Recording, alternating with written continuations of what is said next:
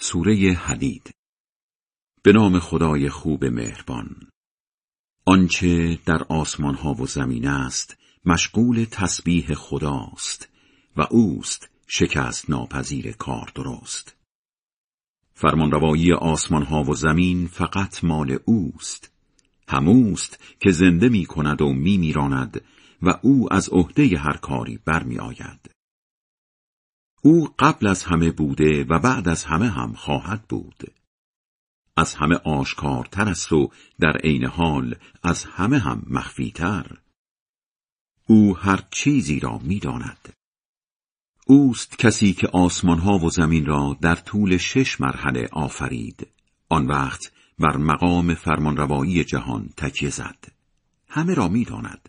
آنچه در زمین فرو می رود و آنچه از زمین خارج می شود و آنچه از آسمان فرو می آید و آنچه به آسمان بالا می رود. هر جا باشید با شماست. بله خدا کارهایتان را می بیند. فرمانروایی آسمان ها و زمین فقط مال اوست و همه کارها به او ختم می شود. در طول سال مدتی شبها را بلند و روزها را کوتاه می کند و مدتی روزها را بلند و شبها را کوتاه. او می‌داند هر چرا در دلها میگذرد. نقش ایمان به خدا و رسولش را در زندگی پررنگ تر کنید و از اموالی که خدا در استفاده از آن شما را جانشین خودش کرده است در راه او هزینه کنید. از میان شما کسانی که نقش ایمان را در زندگی پررنگ تر کنند و انفاق کنند پاداش بزرگی نصیبشان می شود. چتان شده که آنطور که باید به خدا ایمان نمی آورید. با اینکه پیامبر به پررنگ تر کردن نقش ایمان به خدا دعوتتان می کند. در حالی که اگر واقعا مسلمانید هنگام اسلام آوردن از شما تعهد محکم گرفت که گوش به فرمانش باشید هموست که بر بندش محمد آیه های روشن میفرستد تا از تاریکی های اعتقادی و اخلاقی به طرف نور معرفت و پاکی بیرونتان بکشد. آخر خدا در حقتان دلسوزی مهربان است. چتان شده که در راه خدا انفاق نمی کنید؟ در حالی که آخر سر هم خدا وارث آسمان ها و زمین است. البته از بین شما کسانی که قبل از فتح مکه در راه خدا هزینه کردند و جنگیدند با بقیه مساوی نیستند. آنها مقامی دارند خیلی برتر از کسانی که بعد از فتح مکه در راه خدا هزینه کردند و جنگیدند. البته خدا به همه آنان پاداش نیک وعده داده است. بله خدا از کارهایتان آگاه است. کیست که کارهای خوب پیش خدا پسنداز کند تا خدا برایش چند برابرشان کند و آن کس پاداشی ارزشمند داشته باشد. در آن روز که مردان و زنان با ایمان را می‌بینی که نورشان جلو رو و در سمت راست و چپشان پرتو افشانی می کند ندا می آید بشارت باد امروز بر شما به باغهای پردرختی که از زیرشان جویها روان است و در آنجا ماندنی هستید. این است آن کامیابی بزرگ.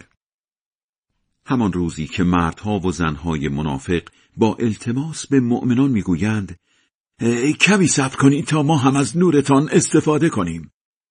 به آنها گفته می شود برگردید پشت سرتان و نوری از دنیا به دست بیاورید. پس بینشان دیواری زده می شود که دری دارد. محبته داخلیش بهشت است و محبته بیرونیش جهنم. آنها مؤمنان را صدا می‌زنند. مگر در همه صحنه ها با شما نبودیم؟ مؤمنان می‌گویند چرا؟ ولی شما خودتان را به بلای نفاق گرفتار کردید. در انتظار نابودی اسلام بودید. در همه چیز شک کردید. آرزوهای پوچ فریبتان داد و شیطان با وعده آمرزش الهی گولتان زد تا بالاخره فرمان مرگتان از طرف خدا رسید. بنابراین امروز در عوض رهایی از آتش نه از شما چیزی پذیرفته می شود و نه از بیدین ها جایگاهتان آتش است و همان هم همدمتان است و آن بد سرانجامی است. آیا وقتش نرسیده که دلهای مسلمانان به یاد خدا و آیه های سراسر حق قرآن نرم بشود و مثل اهل کتابی نباشند که قبل از آنان زندگی می کردند؟ آن اهل کتاب چون مدت عمر به نظرشان زیاد آمد دلهایشان سفت و سخت شد و خیلی هایشان به انحراف کشیده شدند البته بدانید همانطور که خدا زمین را بعد از مردنش زنده می کند دل سخت را هم نرم می کند آیه ها و نشانه های خود را واقعا برایتان روشن کردیم تا عقلتان را به کار بیندازید مردان و زنانی که صدقه و خمس و زکات می‌دهند و در کل آنانی که کارهای خوب پیش خدا پسنداز می کنند آنچه می‌دهند برایشان چند برابر می شود و پاداشی ارزشمند دارند. کسانی که نقش ایمان به خدا و پیامبرانش را در زندگی پررنگ تر کردند از نظر خدا در رتبه آدمهای با صداقت و شاهدان اعمال مردمند و پاداش و نورانیتی مثل آنها دارند. ولی کسانی که بیدین شدند و آیه ها و نشانه های ما را دروغ دانستند جهنمی اند. بدانید زندگی دنیا فقط بازیچه، سرگرمی، تجملگرایی، فخر فروشی به همدیگر و زیاد خواهی در اموال و اولاد است. درست مثل بارانی که از گل و گیاه عمل آمده از آن کشاورزان خوششان بیاید. ولی مدتی بعد پژمرده می شود و می بینی که زرد شده است. آخر سر هم خس و خاشاک می شود در آخرت عذابی سخت برای دنیا پرست هاست و آمرزش و رضایت خدا برای عبرت گیرنده ها بله زندگی دنیا فقط وسیله گول خوردن است. سبقت بگیرید از همدیگر برای رسیدن به آمرزش خدا و بهشتی که به پهنای آسمان و زمین است و برای کسانی آماده ساختند که خدا و پیامبرانش را باور کردند. این لطف خداست که به هر کس شایسته بداند می‌دهد. زیرا خدا لطف بسیار دارد. هر حادثه ای بخواهد در زمین یا برای خود شما اتفاق بیفتد قبل از آنکه به وجودش بیاوریم در کتابی ثبت است که البته این کار برای خدا آسان است تا از آنچه از دستتان می رود سرخورده نشوید و به آنچه خدا به شما می دهد سرخوش نشوید خدا خیال بافهای خود پسند را دوست ندارد همان کسانی که بخل میورزند و دیگران را هم به بخیل بودن تشویق می کنند.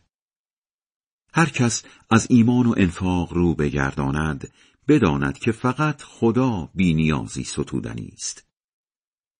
ما پیامبرانمان را با دلیلهای روشن فرستادیم. همچنین کتابهای آسمانی را فرستادیم و دین را که معیار سنجش است تا مردم به عدالت رفتار کنند.